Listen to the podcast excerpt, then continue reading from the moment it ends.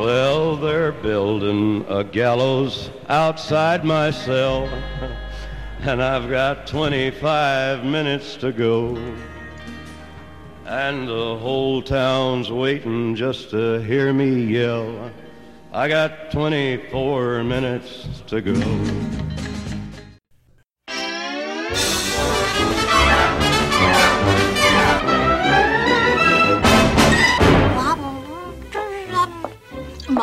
Going to the beauty parlor, darling. But I'm leaving you with your favorite friend, Roger. He's going to take very, very good care of you. Because if he doesn't, he's going back to the science lab. Abracadapod, abracadapod, the podcast about the magic. Abracadapod, abracadapod, the magic of cinema. Abracadapod module number 251. Bonjour. Today, a special show. Robert Zemeckis, 1988. Who Framed Roger Rabbit? More than 20 years after Zemeckis' visual tour de force, Abracadapod wanted to revisit his masterpiece and go down the rabbit hole for a show full of uh, noise, fury, and cartoons. So, without further ado, here's Johnny! I think we're gonna need a bigger podcast. Squeal like a podcast, boy! this is Abracadapod special Who Framed Roger Rabbit. Our old friend Wikipedia, Wiki Wikipedia, defines the movie as a live action animated mystery comedy. Abracadapod would add noir to the mix, which might explain why the movie is as much a cult film as it is a commercial success, and also maybe why there was no follow up to it, which we will talk more about during the show. The movie is directed by Robert Zemeckis. Robert Zemeckis was king of Hollywood. After Back to the Future and Back to the Future 2, he had carte blanche, a blank check, just like that wonderful podcast by Griffin Newman and David Sims, first recommendation of the week. But he had had a lot of success before in the 80s with movies like Romancing the Stone with Michael Douglas and Kathleen Turner. And unfortunately, after turned completely toward motion capture, Abracadapod kind of lacked some of his effort in the domain. But besides a few very good films here and there, like Flight, it's been a little more misses than hits lately. Abracadapod kind of liked What Lies Beneath, maybe as a good bad movie for early CGI, and Harrison Ford, spoiler alert, as a bad guy, which Abracadapod understood in the first few minutes of the film when he's introduced as Norman.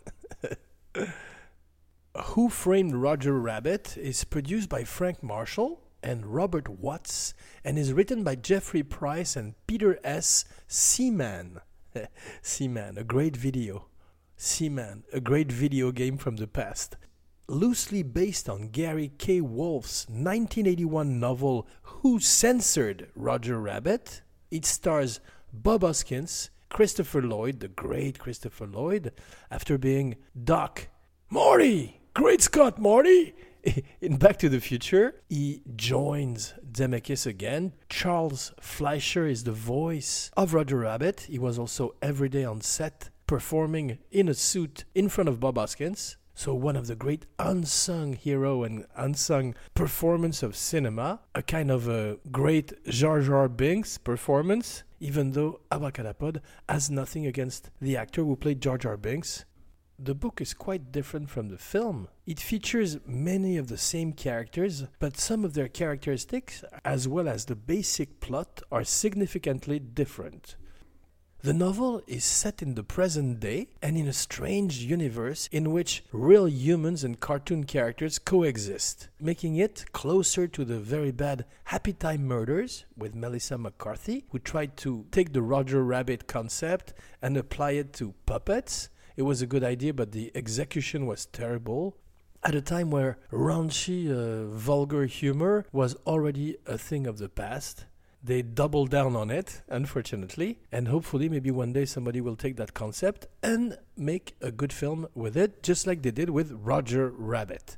In the book, Abracadapod is, was interested in the difference between the book and the film, so we will continue talking about it for a little while, for a couple of hours. the cartoons, it's going to be a long show. Uh, buckle up, it's going to be a wild ride in a cartoon taxi all around Toontown. The cartoons of the novels are primarily comic strip characters, as opposed to animated cartoon stars, with famous strip characters making cameos such as Dick Tracy, Snoopy, not Snoop Dogg but Snoopy, Dagwood and Blondie Bumstead, Beetle Bailey himself, and Hagar the Horrible, Agar du Nord in French. that's not a joke, that's true. that's not a joke because it's not funny, also. I don't know how the author of the book, I don't know, I'm talking like Roger Rabbit, book. Please! I don't know how the author of the book managed to get the right to the comic strips character, but he treats them as being produced by photographing cartoon characters. In this version, toon characters speak in word balloons, which appear above their heads as they talk. Although some characters have learned to suppress this and speak vocally, the use of word balloons forms several important plot points in the book. In the book as well, toons have the power to create duplicates of themselves, kind of clone themselves for as stunt doubles for risky shots. They didn't take this idea in the film, and the only lines of dialogue from the book that were reused in the film were spoken by Baby Herman and Jessica Rabbit, two of the characters that have aged the worst in the film. Um, Robert Zemeckis was quoted as saying that Disney doesn't like Jessica Rabbit. She's too sexual for the actual political climate and Disney's policy these days. It was a rare case of an author, an artist, being given free reign and the final cut by Disney, and that would never happen again, which explained the more mature, the more blue nature of the material, and why Jessica Rabbit has such huge boobs, which is a bit ridiculous, but it's a kind of a nod to the 40s, to Tex Avery, when the wolf was whistling a character who would have a little bit of trouble existing today, just like Harpo Marx. but that's a discussion for another day, a more interesting discussion, of course. So back to our regular program, same bad channel, same bad time. And the lines that are used in the book and the films are Baby Herman unfortunately saying, I've got a 50 year old lust and a 3 year old dinky. And Jessica Rabbit saying, I'm not bad, Mr. Valiant. I'm just drawn that way. Abracadapod is a master of voices, a master of disguise also, kind of like a pistachio disguisee, French pistachio disguisee. But in the book, baby Herman's actual age was actually given as 36 years old. The movie version, unlike the book, is set in 1947, planting it firmly into the detective, the noir genre, femme fatale, murders, and all those shenanigans. It tells the story of a fictional Hollywood where cartoon characters and people coexist. Or is it fictional? Hollyweird, am I right? it follows Eddie Valiant, a private detective who must exonerate Toon, Roger Rabbit, who is accused of murdering a wealthy businessman. Think Chinatown, but with cartoon characters thrown in for good measures. All the great cartoon characters from the Disney stables and the Warner Bros. stables. It took all the strength of Steven Spielberg to achieve this merging. and I think only Popeye and Betty Boop declined to be part of the film. And Walt Disney Pictures purchased the film rights for the film story in 1981. Price and Seaman wrote two drafts of the script before Disney brought in executive producer Steven Spielberg and his production company, Amblin Entertainment. Zemeckis was brought on to direct the film, while Canadian animator Richard Williams was hired to supervise the animation sequences. Production was moved from Los Angeles to Elstree in England to accommodate Williams and his group of animators Elstree Studios, where Spielberg previously shot Raiders of the Lost Ark in 1980, just a few months after Stanley Kubrick wrapped The Shining. You've always been the caretaker.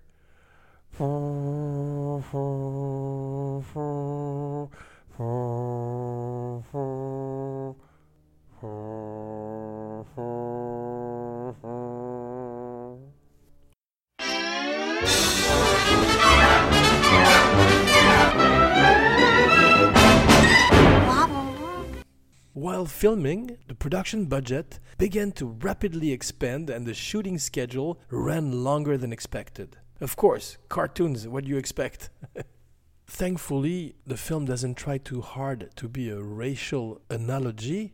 It would have been very unfortunate. And they managed to capture the spirit of the Looney Tunes and the great Tex Avery, not to be mistaken with Tex Watson of the Manson family the film was released through Disney's Touchstone Pictures banner. Of course, that's the adult division of the Disney Pictures. They didn't want to have Walt Disney presents Who Framed Roger Rabbit. And the movie came out on June 22nd of 1988 to critical and commercial success full on blockbuster hit. One of the most important and great things that it did was to bring a renewed interest in the golden age of American animation, spearheading modern American animation and the Disney Renaissance. It won three Academy Awards for Best Film Editing, Best Sound Effects, Best Sound Effects Editing, and rightfully so, Best Visual Effects and received a Special Achievement Academy Award for its animation direction by Williams. There's an incredible amount of characters, new and old, some of them from the great stable of characters of Warner Bros. and Disney, others created just for the film. And one of the great achievements of the movie is to blend them together seamlessly. Roger Rabbit looks like an old school classic character from the past and is therefore able to go toe to toe with Bugs Bunny.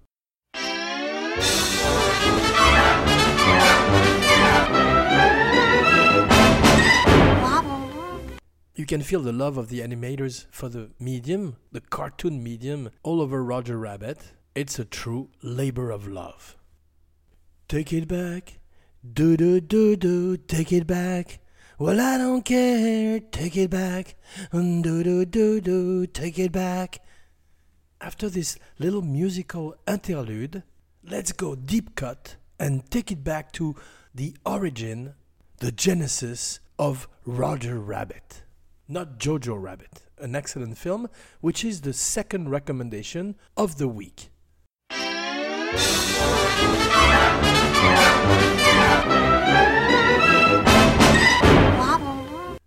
Robert Zemeckis offered his services as director as far as 1982, but Disney declined as his two previous films, I Wanna Hold Your Hand and Used Cars, had been box office bombs. Between 1981 and 1983, Disney developed test footage with Darrell Van Citters as animation director, Paul Reubens, Pee Wee Herman himself, voicing Roger Rabbit. Years before he would get caught masturbating in a theater in Florida, which Abracadapod sees nothing wrong with.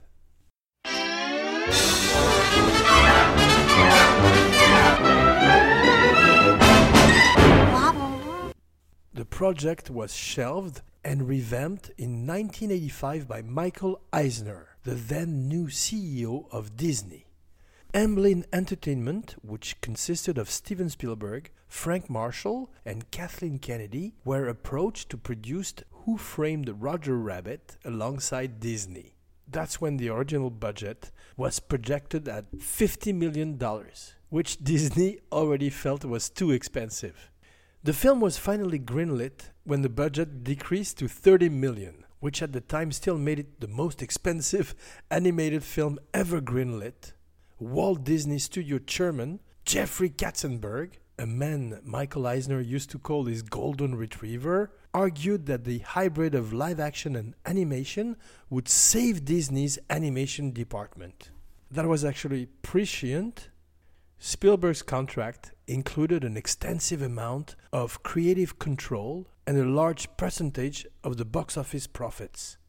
Disney kept all the merchandising rights.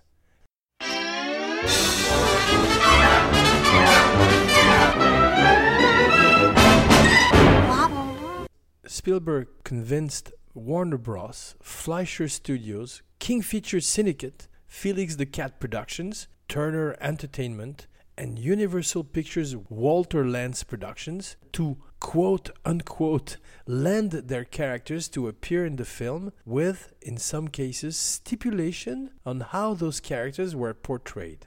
That's something Spielberg would do again years later with Ready Player One and all the video game franchises and movie franchises from the 80s, and it was not very good. Wreck It Ralph did it much better with the video game franchises alone. Here are a few examples of the stipulation on how those characters were to be portrayed. Disney's Donald Duck and Warner's Daffy Duck, Mes amis m'appellent Daffy, appear as equally talented dueling pianists, and Mickey Mouse and Bugs Bunny also share a scene. Apart from this agreement, Warner Bros. and the various other companies were not involved in the production of Roger Rabbit.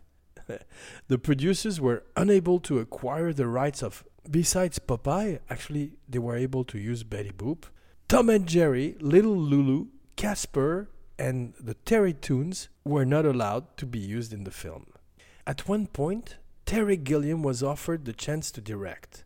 At one point, Terry Gilliam was offered everything to direct. He was supposed to do The Watchmen for many, many years, and apparently also Roger Rabbit, but he found the project too technically challenging. Pure laziness on my part, he later admitted. I completely regret that decision. that wouldn't be the only one. Robert Zemeckis was hired to direct in 1985. Richard Williams was hired to direct the animation. Zemeckis wanted the film to imbue Disney's high quality of animation, Warner Bros. characterization, and Tex Avery humor, which he pretty much did in the end.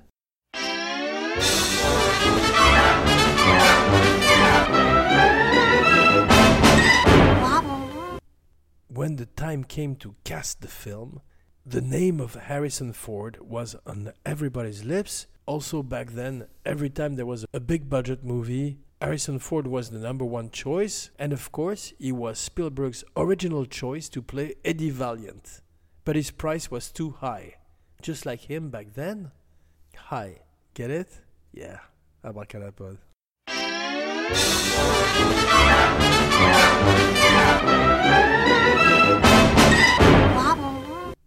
Bill Murray was then considered for the part, but due to his idiosyncratic method of receiving offers for roles, Murray missed out on it. Eddie Murphy reportedly turned down the role as he did not understand the concept of cartoon characters and human beings coexisting. This will be a pattern in the great Bob Hoskins' career. He would never be the first choice, but it would sometimes end up playing in his favor, just like he was hired to play Al Capone in The Untouchables after De Niro had declined. And when De Niro came back after his previous engagements had fallen down, Bob Hoskins was still paid to not play Al Capone, the easiest money he ever made in his career, he said and that's why several other actors were also considered for the part of Eddie, including Chevy Chase, Robin Williams, Robert Redford, Jack Nicholson. that would have been funny, Jack Nicholson in the part. Sylvester Stallone, even funnier. Wallace Shawn, inconceivable. Ed Harris, Charles Grodin, and Don Lane, whoever Don Lane is to facilitate Hoskins' performance. Hoskins, who started in the business by going to an audition with a friend of his and finally being the one that the casting director liked. to help Bob Hoskins, like Abracadapod was saying before, Charles Fleischer, the great Charles Fleischer, dressed in a Roger Rabbit costume and stood in behind the camera for most scenes. Animation director Williams explained Roger was a combination of Tex Avery's cashew nut shaped head, the swatch of red hair like Droopy, Goofy's overalls, Porky Pig's bow tie, Mickey Mouse gloves, and Bugs Bunny like cheeks and ears. Abracadapod would add Screwy Squirrel to the mix. And Kathleen Turner provided the uncredited voice of Jessica Rabbit, Roger Rabbit's wife. Christopher Lloyd, the great Christopher Lloyd, who was one of the mental patients in One Flew Over the Cuckoo's Nest, was cast because he previously worked with Zemeckis and Spielberg on Back to the Future. He was also great in Cheers alongside Danny DeVito and Andy Kaufman, among others. Christopher Lloyd, who was also not the first actor considered for the part, avoided blinking his eyes while on camera to perfectly portray his character, the otherworldness of his character. Tim Curry originally auditioned for the role, but afterwards the producers found him too terrifying for it. Beep, beep, Richie. Come back anytime.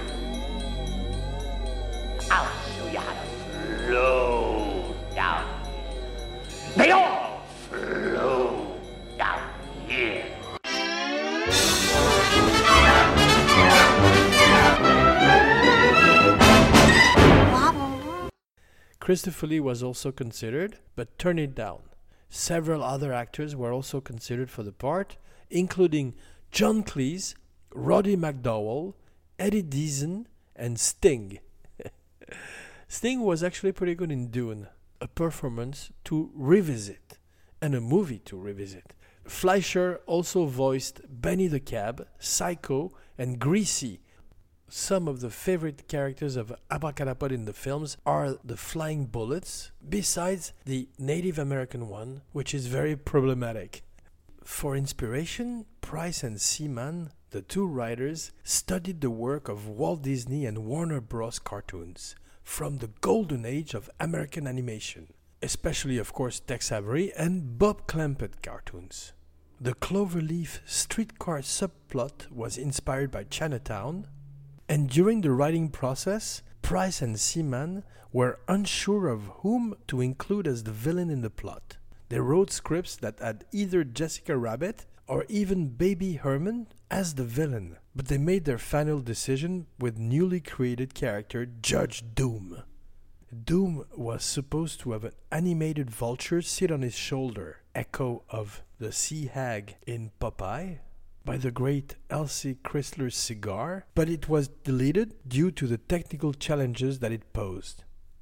Abracadapod is a big fan of his weasels as well, and especially the way they die. And the dip scene with the shoe being dissolved in the dip is one of the saddest scenes in the history of cinema. Just like the first 10 minutes of Up or the death of Bambi. Speaking of Bambi, Doom was originally supposed to be the hunter who killed Bambi's mother. But the screenwriters got cold feet before finally agreeing on Who Framed Roger Rabbit as the film's title. Working titles included Murder in Toontown, Toons, Dead Toons, Dead Toons Don't Pay Bills, The Toontown Trial, Trouble in Toontown, and Eddie Goes to Toontown. Apparently, they liked the word Toontown very much. Animation director Richard Williams admitted he was openly disdainful of the Disney bureaucracy, and in one of the probably best moves for the film, he refused to work in Los Angeles, therefore escaping the censorship of all the executive who would not go to London, where Williams and his animators and animation production moved in a studio rechristened the Walt Disney Animation UK located not too far from where the live action production was based at the Elstree Studios in Hertfordshire. The production budget continued to escalate while the shooting schedule lapsed longer than expected. When the budget reached $40 million, Disney then CEO Michael Eisner seriously considered shutting down production, but studio chairman Jeffrey Katzenberg, his golden retriever, talked him out of it. Despite the budget escalating to over $50 million, Disney moved forward on production because they were enthusiastic to work with Spielberg. Never underestimate the power of the Spielberg.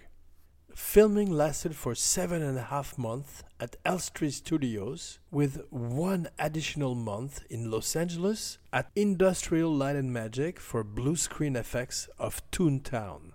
Post production lasted for 14 months, and because the film was made before computer animation and digital composing, all the animation was done using cells and optical compositing.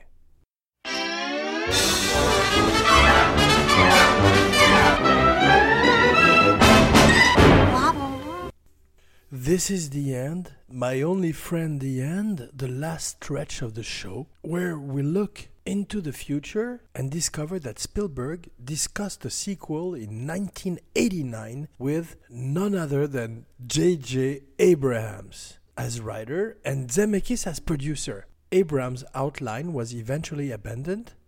Nat Mauldin was hired to write a prequel excellently titled Roger Rabbit The Toon Platoon. Set in 1941 to 1943, similar to the previous film, Toon Platoon featured many cameo appearances by characters from the golden age of American animation. It began with Roger Rabbit's early years living on a farm in the Midwestern United States with human Richard Davenport. Roger travels west to seek his mother in the process meeting Jessica Krupnik, his future wife, a struggling Hollywood actress. While Roger and Richie are enlisting in the army, Jessica is kidnapped and forced to make pro Nazi Germany broadcasts. What the fuck?